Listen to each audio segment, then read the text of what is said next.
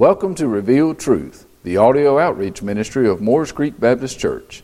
I am Pastor Roger Barnes, and I invite you now to join me as we open the Bible, God's revealed truth. How about reach for your Bibles with me this morning? Reach for your Bibles. I hope you have one with you. If you don't, there should be one in the pew in front of you this morning. But if you'll turn to the Gospel of John with me, the Gospel of John this morning in chapter 4, the Gospel of John, chapter 4. We're going to preach on a topic this morning that uh, I think is fitting. You know, I don't do many thematics as far as preaching along with uh, what season we happen to be in, but this morning this is another part of our series for such a time as this and talking about the vision of the church and our purpose in the church and what we're supposed to be doing. And it ties in lovely with the weekend we happen to be on because if you know anything about the Gospel of John and the, the fourth chapter of that Gospel, you'll know that it talks about a living water and there being life, being life that's given. So if you have found John chapter 4 and verse 1, if you'd be so kind as to stand with me in the honor of the reading of God's Word. And let's read this word together this morning. And it says this in John 4, chapter 1.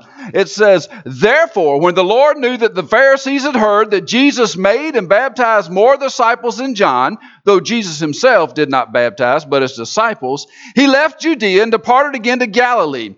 But he needed to go through Samaria. So he came to a city of Samaria, which is called Sychar, near the plot of ground that Jacob gave to his son Joseph. Now Jacob's well was there. Jesus, therefore, being wearied from his journey, sat thus by the well. It was about the sixth hour. And a woman of Samaria came to draw water. Jesus said to her, Give me a drink. For his disciples had gone away into the city to buy food. Then the woman of Samaria said to him, How is it that you, being a Jew, ask a drink from me, a Samaritan woman? For Jews have no dealings with Samaritans. Jesus answered and said to her, if you knew the gift of God and who it is who says to you, Give me a drink, you would have asked him, and he would have given you living water. Father, this morning we have worshiped you through our time together in Sunday school, through our fellowship, through our singing, Father, through our remembrance of those who gave their life, that we might have the freedom this morning together in this place, unencumbered and unthreatened by the government or those around us. Now, Father, as we focus on your word, I ask this of you that you tune our hearts to you. That you make very little of me, very much of you. That you take over this body, this mouth, this mind, and you use it for your honor and your glory alone. And we pray that this morning in the name of your precious Son, Jesus Christ. Amen. Thank you. And you may be seated. I find it funny. I'm preaching on living water this morning. I feel like my mouth is a desert. I feel like my mouth is a desert. I have a question for you. Have you ever been so thirsty that you felt like you were about to faint? You ever worked so hard and been so thirsty that you felt like you were about to faint? Okay, me either. I don't work that hard either. I, just a preacher, just an hour a week. That's all it takes. So, have you ever have you ever just wanted a sip of something because your your mouth is so dry? Have you ever have you ever got up to speak and it's just like your your lips were stuck together and your teeth and your it was you just wanted something to drink? Let me ask you this spiritually. Have you ever been in your spiritual life in a place that felt so dry that you just desired a little refreshment? You ever been there? Yeah, we all have. We know what there's good news. There's good news in this passage of Scripture. Jesus Christ is the living water. That's the good news this morning. Jesus Christ is the living water. And drinking from that living water, the fountain of, of water, from the well of living water, will change your life forever. And here in John, we see several ways, several ways that drinking of the living water will change our life. I'll go ahead and tell you this morning, you won't hear several, you're going to hear one, and maybe all of it, and I kind of doubt it. But there are several ways in this passage that it talks about this living water, this living water being everything to us. The very first thing I noticed as I read this passage, as I looked through this passage, it says that living water changes our way. Have you ever needed a direction change in your life? You ever needed one? I drive a lot. I drive a lot. And a lot of times I'll put on the, the GPS just for fun. I, I change mine to an Australian accent, which I find to be more entertaining for some reason. And occasionally I get this voice as I'm driving, and you know what it says recalculate. You ever got that? You ever got that? Have you ever known where you're going? And it says recalculate, so you argue with it? Am I the only one? Once in a while, I'll tell it, lady. You got no idea where you're going. I know where I'm going. Don't tell me to recalculate. And I'll look over there on the dash, it'll say, I got about 20 minutes to get where I'm going. I'll show her my ways quicker. And about 45 minutes later, I get where I'm going and wish I had to recalculate it. But you know, sometimes we need a change in our ways. Uh, Jesus and his disciples here in this particular passage, just to set the context for you, uh, they had traveled, uh, they were traveling there uh, north from Judea, and they, they were headed towards Galilee. If you, if you have a picture of Israel in your mind, it's just a thin strip of land that it has an ocean on one side and the opposite side, and right down the middle runs this, this river, this river Jordan, which divides up the land. And there were two routes, uh, two routes, actually three, that could be taken to get from the Judean region up to the Galilean region without having to cut through the middle part, which was the Samaritan region. They could have gone out and around and by the coast, which was not a very uh, popular route. There was a, a route that went up, which most Jews took, and they would, they would head up through uh, Judea and they would cross over the river Jordan, uh, over the river Jordan there into uh, Perea, and then they would go up the side of the river Jordan, either cross back over to Jordan or most likely take the Sea of Galilee, and they'd go across the Sea of Galilee into the Galilean region. That was the more common area. But there was a much more direct route. There was a much more direct route. Come straight out of Judea, head directly north, straight through Samaria into Galilee. Galilee. But Jews avoided that route. They avoided that route because they wanted absolutely nothing to do with the Samaritans. They would rather take a longer journey with more difficulty than to go through a country full of people that they didn't like. Boy, that sounds a lot like America sometimes today, doesn't it? That's a sermon for another time. But notice what it says in verse 4. Notice what it says in verse 4. It says, But he needed to go through Samaria. I tell you that to set up that verse because to Jesus, he needed to go to Samaria. He had a particular reason that he wanted to go to Samaria. And the reason that he wanted to go to Samaria gives us the first principle of how living water changes our way. See, Jesus, first and foremost, meets us exactly where we are in life. Have you ever noticed? Jesus meets us where we are. You see, the Jews absolutely despised, absolutely despised the Samaritans. Tensions had started all the way back, all the way back after the rule of Solomon in, in this particular country. When the country was split politically, and the capital of that northern region was actually uh, made to be Samaria. That's when it all started. The region was taken captive by the Syrians back about 700, 722 BC, somewhere in that neighborhood. It was after that time that the Samaritans started to, to bring in other people, and there started to be this intermarrying inside of, of the Samaritan region, this intermarrying. So the inhabitants of, of this Samaritan region were, were no longer pure Jews, pure Jews. And see, for the, for the Jews, that was an issue. For the Jews, that was an issue. You remember the warnings from the Old Testament. He said, You're going to be among the people, but don't intermarry. You're, you're my chosen people. Don't do that. For the Jews, that became an issue to them. So big of an issue that they wouldn't even set foot in the country unless they had to, unless there was a reason that they, they had to go that way. Yet Jesus said, I need, as the King James says, I believe, I must needs go to that country. I must needs go. Why did he need to go to Samaria? Some say it was because it was the shortest route. He was about doing his father's business. He wanted to get to Galilee to take care of that which God had told him to do as quickly as possible. He wanted to take the shortest route so he wouldn't be wasting time crossing rivers and seas and going by the seashore. He wanted to go direct so that he wouldn't be stopped or hindered by other things because there was something that he needed to take care of in Galilee. There was a purpose he was headed to Galilee. That's a viable explanation. But I think the story tells us there's something different. Yes, there was a viable, important thing that he had to do in Galilee, but there was a more important thing that he had to do in a city called Sychar, a more important thing that he had to do in Sychar. See, Jesus had a divine appointment. He had a divine appointment with a woman, a Samaritan woman in Sychar that she didn't even know she had signed up for the appointment yet. she didn't even know.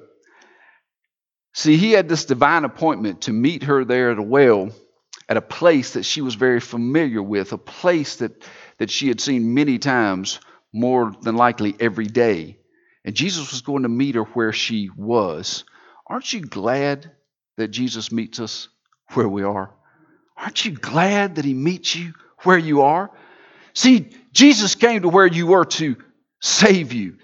There's nothing that you have to do to deserve salvation. There's nothing that you can do to earn salvation. There is nowhere that you must go to get salvation other than Jesus Christ.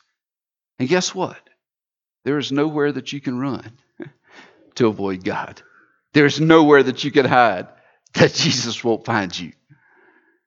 See, Romans 5 8 tells us, but God demonstrates his own love towards us in that while we were still sinners, Christ died for us.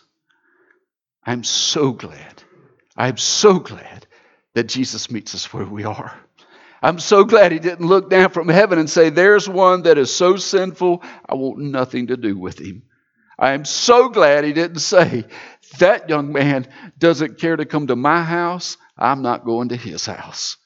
I am so glad that Jesus looked down from heaven and said, He might be a sinner, but I love him. I'm going to go where he is. See, Jesus died on a cross to pay the price for my sins while I was yet in sin and enjoying it. I didn't have to change to get him to come. I didn't have to beckon to get him to show up. He chose to come from the portals of heaven and crawl upon that cross and die for my sins while I was yet a sinner. I'm so glad he comes to where we are. See, God decided in eternity past that he would send his only begotten Son to demonstrate his love for us by paying the penalty for our sin. It's a Bible verse we learned when we were that big in Bible school. For God so loved the world, he gave his only begotten Son, that whosoever believes in him should not perish, but will have everlasting life. See, God chose to send his Son for me, a sinner, and for you, a sinner. While we were yet sinners, he came to where we were to save us. God doesn't require us to make a way for him, he made a way for us. He's given the most precious gift that's ever been given his only begotten Son for me and for you. God has made a way, and the way has come to us. I'm so glad that the first principle we see as we look at this story, as we look at the fact that the living water changes our way, is that Christ meets us. Jesus meets us right where we are. But you know, there's a second principle I noticed. Jesus meets us how we are. Jesus meets us how we are. See, I notice in verse 7 it says this A woman of Samaria came to draw water. Came to draw water. The story is told us there in the sixth verse that there was this well and that Jesus had been wearied from his journey and that he sat by this well and that it was about the sixth hour. It was about the sixth hour, which would make it high noon in their time frame. It would make it high noon. And it says that this woman was coming to draw water in verse 7. To many, you would read over and not think much about that until you thought about how hot it would be at 12 noon. How late in the day it would have been to go gather water at 12 noon. While we were in Haiti, I saw them every day go to gather water. There was a lot of them in the group that didn't get to see it. It was only a couple of us. The rest of them were still in bed. They got up. They got up at 7:30 or 8 o'clock, but they missed the water gathering because the water gathering was done first thing in the morning because they needed it to start their day. They wanted to get it while it was cool. Yet it says that this woman came at high noon to, to get water. It's obvious that the woman had a physical need in her life. She needed water. but for Jesus, for Jesus, there was a much deeper need in the woman's life than this water. And we see the interaction in the story. The first need we see in the woman's life is really her need for acceptance. And we see that as she comes to the well in the middle of the day at high noon. High noon was an unusual time, an unusual time for her to be out doing that sort of thing. That was normally done first thing in the morning, yet we see this woman coming at midday and just showing up at, at the well. It kind of gives us a picture of this woman. So this woman seemed to be an outcast even in her own community. Even in her own community, she was an outcast. She was an outcast from the others there. She had, she had come at this particular time so that no one else would be there and she could avoid probably some of the ridicule that came with being in their presence. She had come at the time no one was there so that she didn't have to listen to them talk about her as if she wasn't present. She had come at high noon so that she wouldn't have to see the eye rolls as they looked at her. Later in the story, we see some more about her life that sheds some light on this, but she seemed to be an outcast in her own community. And we see in the second part of that seventh verse that I read, it says, Jesus said to her, Give me a drink. Now, when this woman arrives at the well, I'm sure as she walked up and she saw this man sitting next to the well, her heart probably sank. Her heart probably sank. She was counting on being there all alone. You ever been there? You ever been where there's something that you desire, that you know you need, something you want to go to? There's just something in your life that you just need desperately, but you want to go all by yourself.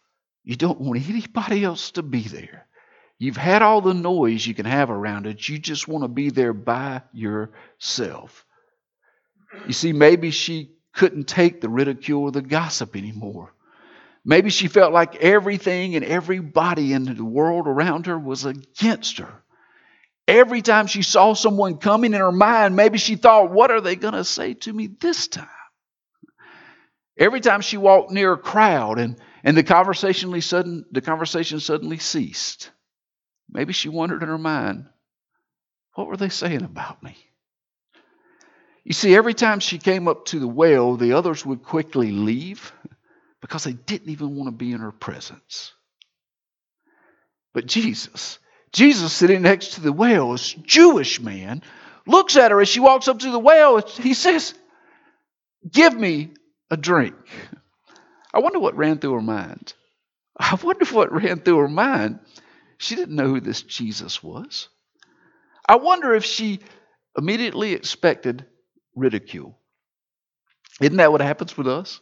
We see someone that we know is involved in ridicule or talking about us, and we see them, and the first thing we expect out of them is that. Could, could you just imagine as she walks up and she sees this Jewish man sitting next to the well that the first thought in her mind was, oh no, not today. Not today. I wonder if she expected him, as he asked for a drink, to then ridicule her for it taking so long. Or maybe to fuss about the temperature of the water that came out of the well that, that she gave him. Or maybe even to take the cup of water and throw it in her face and say, I'd never drink water from a Samaritan woman. I wonder if in the back of her mind, if that's what she expected from this man sitting next to the well. I wonder if she braced herself for the attack. See, you can look at verse 9. In verse 9, it says, Then the woman of Samaria said to him, How is it that you, being a Jew, ask a drink from me, a Samaritan woman. See, you notice she starts off on the defensive. She starts off on the defense. She decides to point out the obvious to him to take away all those points of contention that he may use. She decided to go ahead and talk about the great big elephant in the room. She decided to go ahead and say, Look, I'm not only a Samaritan, but I'm a woman. What are you, a Jewish man, doing even talking to me?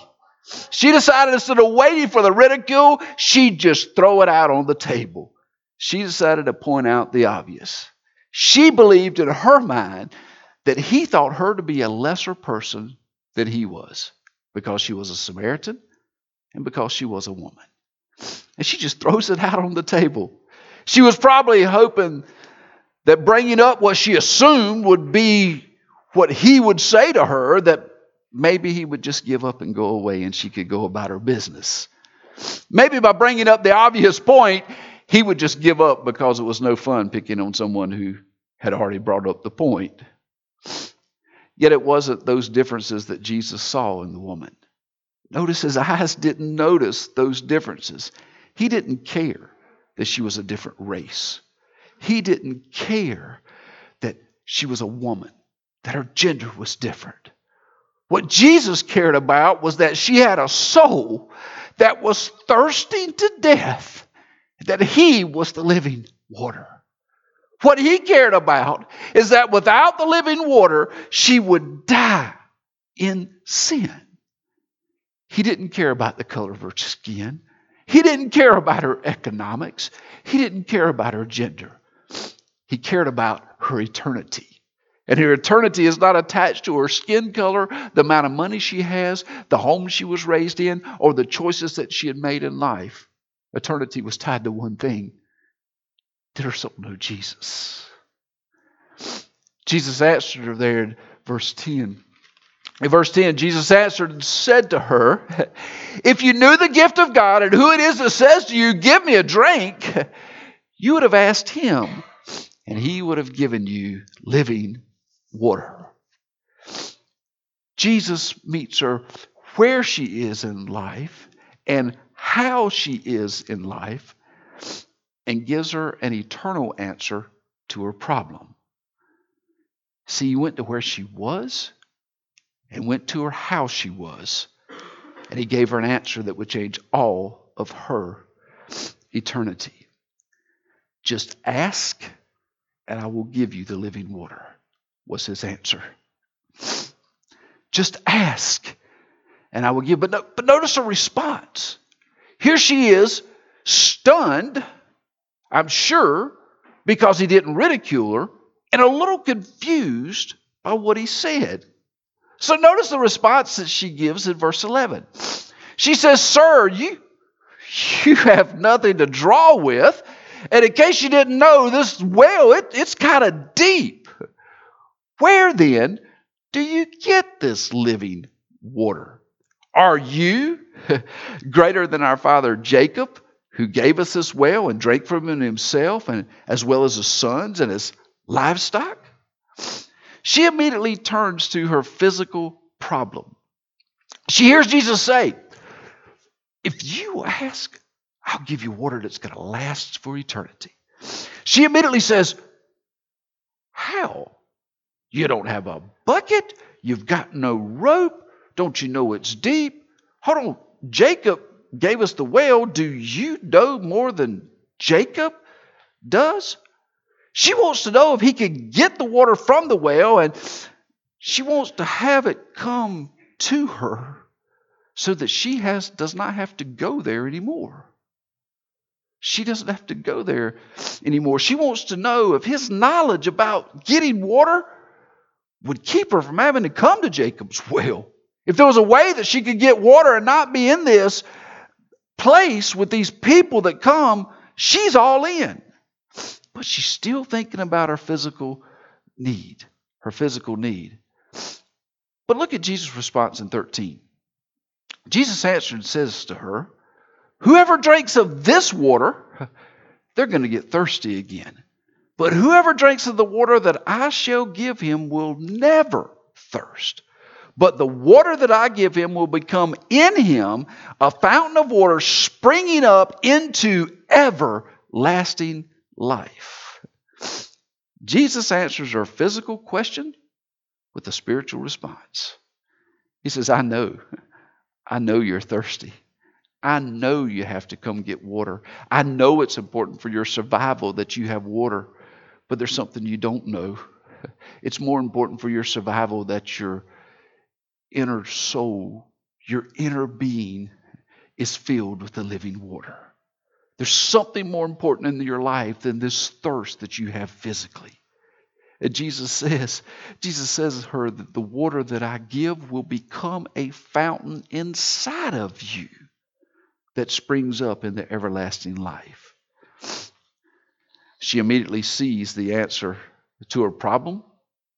She immediately wants the answer, but she still doesn't understand the spiritual ramifications. How do we know that? How do we know that? Because in verse 15, she says this Sir, give me this water. She places an answer to his, or a question to him, but uh, a request. She says, Sir, give me this water. Notice that she still only sees him as a Jewish man sitting next to the well when she says, Sir. She doesn't recognize who's in her presence. You know, in this world we live in today, there are many that don't recognize Jesus as God. They see him as a man, they see him as equal to a Muhammad, they see him as just another prophet. But let me tell you this that man sitting next to the well is the living water. And when she looked at him, she said, Sir, give me this water. She follows it with why she wanted. She says, That I may not thirst. She's still thinking in her mind that this could be the answer to all of my problems. This could be the answer to my daily tasks. This could be the answer to all of the things that I have. Matter of fact, she goes on to say, Nor come here to draw. Remember what her need was in her mind? Acceptance. Remember, she wanted the ridicule to go away. She wanted to no longer have to put up with the things that she dealt with when she was with those who despised her, those who talked about her, those things that she heard that was said out in the in the marketplace that got back to her. She wanted to do away with all that. She saw not only a way for her thirst to be quenched, but for her to no longer have to be in the presence of those negative things in her life. She wanted to avoid the ridicule. She wanted to avoid those sideways looks. She wanted to avoid the gossip. All she wanted from Jesus is for him to fix her physical problem. Church, I tell you, there are a lot of people that come to Jesus for one reason to fix their physical problems. Jesus is capable, yes, but that is not his mission. that is not what he came to do. Matter of fact, if you read the Bible, you will find out that the Bible tells you once you come to know Him as your Lord and Savior, your road does not become paved flat, it becomes full of potholes and stones and boulders in your way. Whenever you step out to follow Christ, you stand up against a world that's going to ridicule you, gossip about you, is going to say things that aren't true. They're going to do things to humiliate you. There are going to be brothers and sisters in Christ that fall, that rub off on you and make your witness look bad. There are going to be all kinds of things that happen in your life that are going to be difficulties. And each of those things are going to make you either grow more like Christ or give up on Christ. See, fixing your physical problem it's a serendipity of knowing Jesus Christ as your Lord and Savior. The thing that He fixes is the greatest need that you have, that you have no ability to fix outside of Him, and that's your eternal destiny, the place that you will spend all of eternity. So the road's a little tough here to 50, 60, 70, 80 years of life. How smooth's the road going to be in heaven? How smooth is eternity going to be? How beautiful is the place that you're going to live? How wonderful is it going to be to have no cares, no concerns for life? How great is it going to be to be in the presence of your Savior forever? Is it worth a few bumps and bruises in this life? I think so. But Jesus knew a real problem. And when Jesus comes to where you are, and he comes to you as you are, he'll reveal within you your greatest need. He'll reveal within you your greatest need because she had this need for acceptance. She had a need to escape the ridicule in her life, and she had a need for forgiveness of sin in her life that we see that becomes evident in verse 16. We didn't read it earlier, but he says this, this to her in verse 16. He says to her, Go, call your husband, and come here. Find it a little odd. He's hanging out by a well. He's been talking to her about water, saying, I've got water that'll quench your thirst. You'll never thirst again. And she says, Hey, how about give me a glass of that water so that I don't ever thirst again? Matter of fact, I don't even have to come by here. And does Jesus' ADHD kick in? Did he suddenly see a butterfly go by and he goes, Whoa, pretty butterfly. Hey, where's your husband? It seems a little off topic, doesn't it? Here they've been talking about this physical need, and suddenly Jesus looks at her and says, Go, call your husband and come here. Kind of a strange thing to say, isn't it?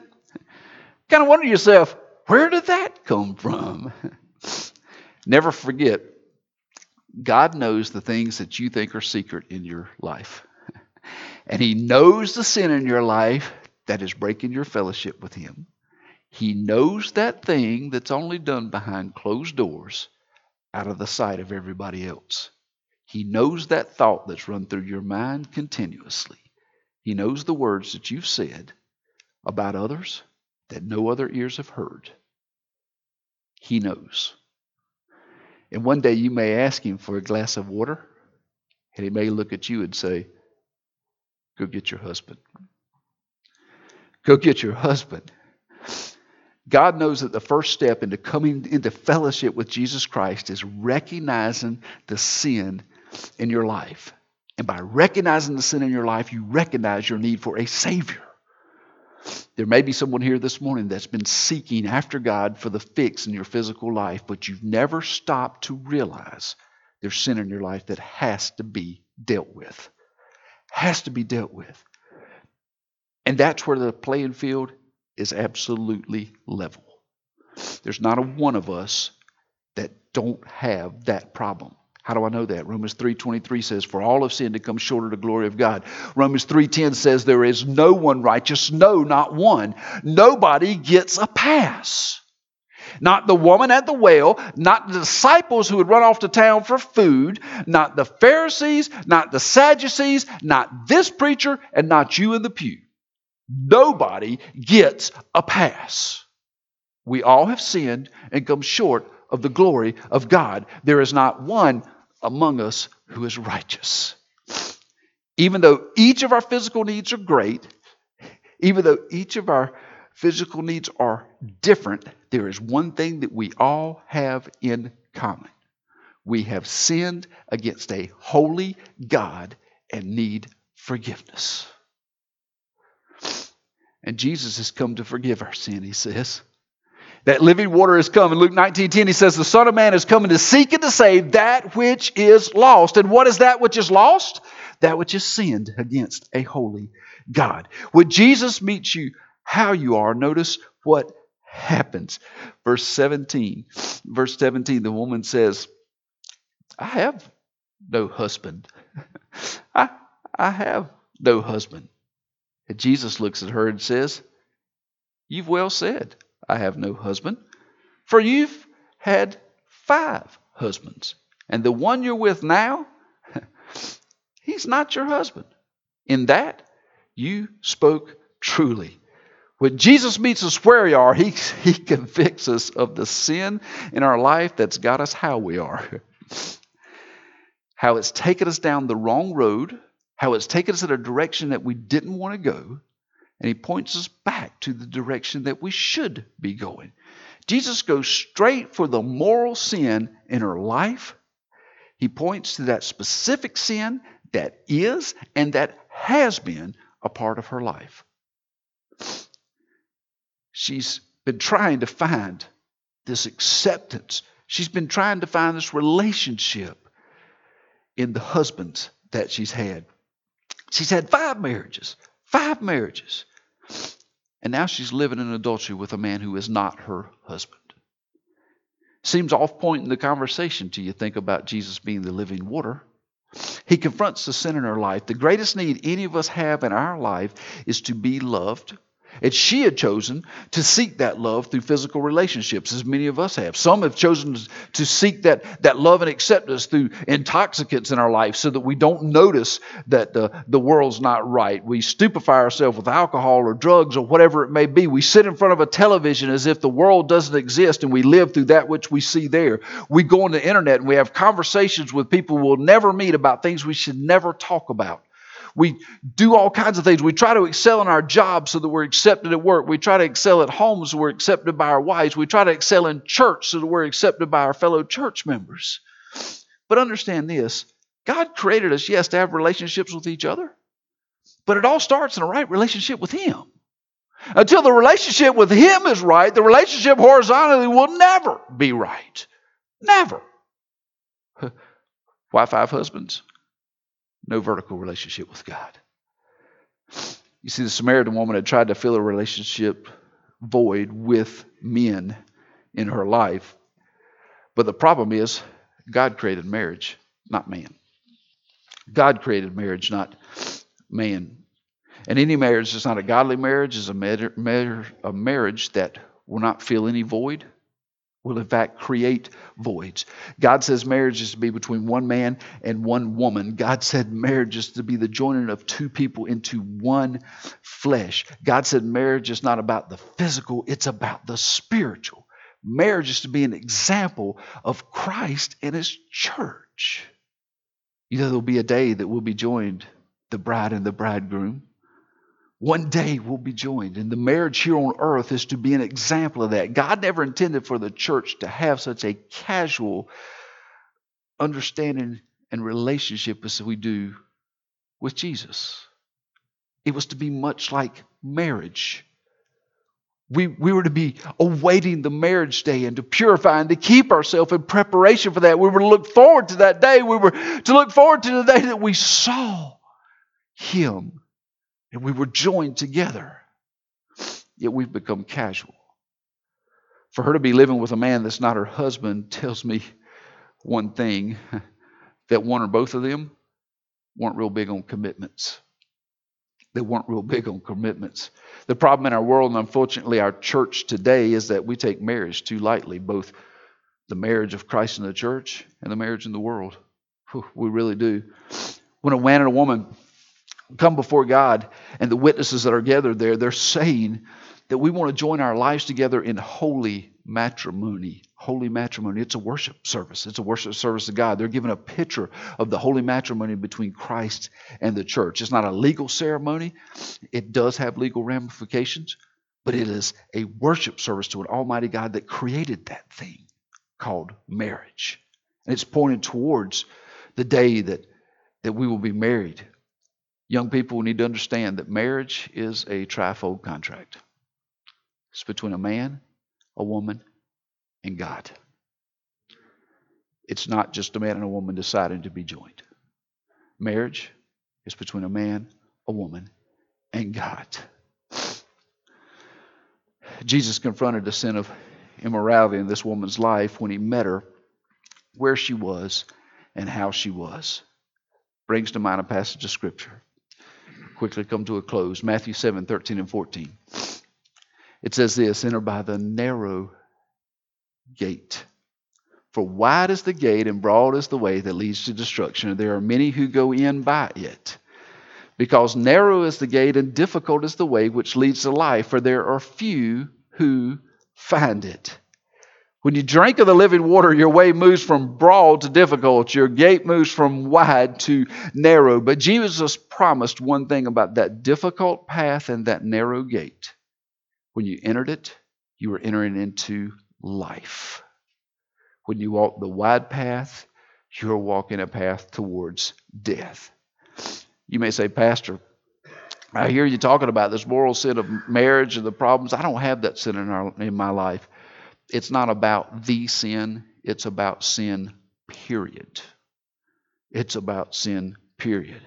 God does not grade sin. I hope you understand that. You don't score an A for good ones and a D for bad ones. Sin is sin. Any sin is a sin against a holy God.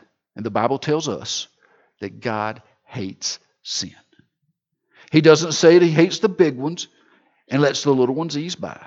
He says he hates sin. No matter how big, no matter how small, God hates it. Remember how sin entered the garden? In the garden? Remember? It was a question. Did God really say that? Did God really mean that? Would God really want you not to have that? It entered as man started questioning what God said. As man decided they may know a little more than God. As they decided they wouldn't mind being a little like God. As I thought about how sin entered the world, how if I was sitting by the well, if I was walking to a well where Jesus was sitting, and Jesus asked me for a cup of water, and I said yes. It, it goes on to tell me how if you knew who I was, you'd ask me for the cup of water that would last you for all of eternity. And when I looked at him and said, Give me that, because I'd love to have it because I don't want to come back here anymore and listen to this. I don't want to go there and see this anymore. I don't want to be a part of this. Give me that water so I could just go home and drink it and be good. What would he say to me? He obviously wouldn't ask me to go get my husband, but what would he say to me? What would he say to you? What would be the thing in your heart that whatever you said, give me the water to meet my physical needs, what did he say? Go get. Think about Proverbs. Going to read it really quickly. Proverbs 6, 12 through uh, 15 says this A worthless person, a wicked man, walks with a perverse mouth. He winks with his eye, he shuffles his feet, he points with his finger. Perversity is in his heart. He devises evil continually. He sows discord. Therefore, his calamity shall come suddenly. Suddenly, he shall be broken without remedy. I love this Proverbs. In my quiet time with God this morning at this altar, God revealed this passage to me, and I went back and quickly jotted it down in my notes. Going to fly through. It explains itself. It's the beauty of this proverb, and it speaks directly to what God might say to you at the well. See, verse 16 through 19 explain what was said in 12 through 15. For it says in verse 16, these things the Lord hates, yes, seven are an abomination to him. It says there are some things that he hates, and there's this abomination. Abomination means it causes disgust. What's the first thing it says in verse 17? It says, a proud look. A proud look. Thinking we're better than others. Thinking we know better than other people know. Thinking that everything that happens should revolve around me. He goes on to the second part of that 17th verse. It says, A lying tongue. Have you ever thought about your tongue was created by God to glorify God? If you use it for anything else, it's not being used for its intended purpose. See, we're most unlike God when we use our tongue to lie because you're made in the image of God. Your tongue is made by God for His glory. Use it to tell a lie, you're being ungodly. He goes on in 17c to say, hands that shed innocent blood. Every life is a gift from God, whether it's in a womb or whether it's been born. Every life is a gift from God. Every person is made by God in God's image. We respect each other's life because of their life's maker, who is God.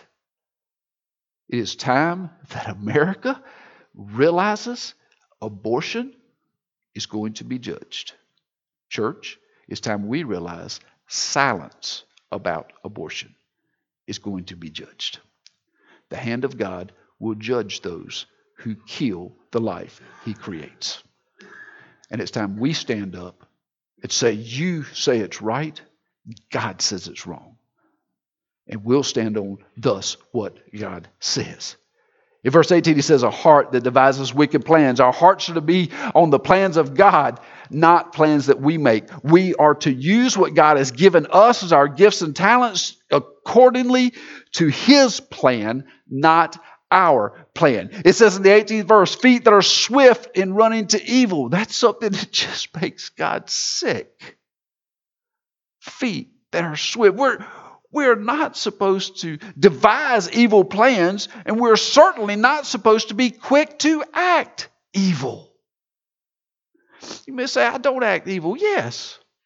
Yes.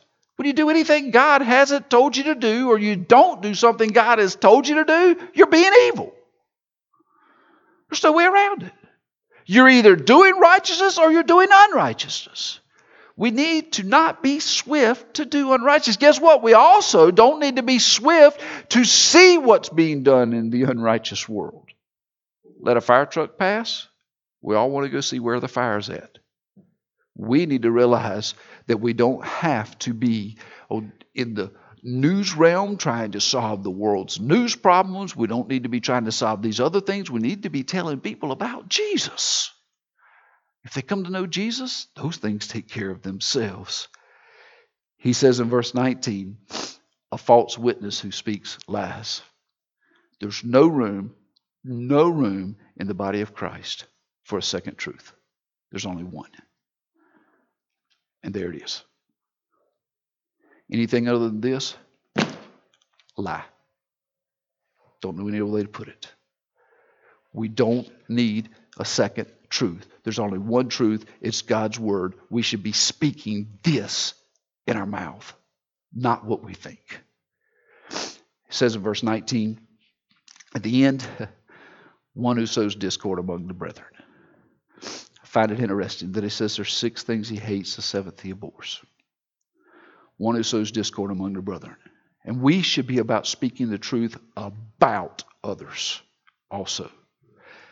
The truth to others and the truth about others. There's no benefit to the body of Christ or the kingdom for a false witness about your brother or sister in Christ. There is no place for it. It brings reproach to the body. It gives a bad witness to the world. It takes the focus off of Jesus Christ. And you don't know the lives you're ruining. You don't know the minds you're affecting. You don't know the spiritual condition that you're putting people in when you choose to talk about them with lies. The body of Christ should speak the truth to the world and should speak the truth about each other. We're to be one body. Paul said in Ephesians 4 that we are one body, one spirit, one calling, one Lord, one faith, one baptism, one God and Father of all. How would you like to know that somebody didn't like a part of your body and was just going to cut it off for you? That's what happens when you sow discord in the body. Why is unity in the body so critical? And I'll close with this. Unity in the body is critical because you are showing the world you're Jesus. When the internal workings of the church are in disarray, why would anybody want to know the God of that church? I don't know anybody that wants to come into discord. They want to be a part of unity. Can there be conversations? Can there be things worked out? Absolutely, but it's done in love, as the word says.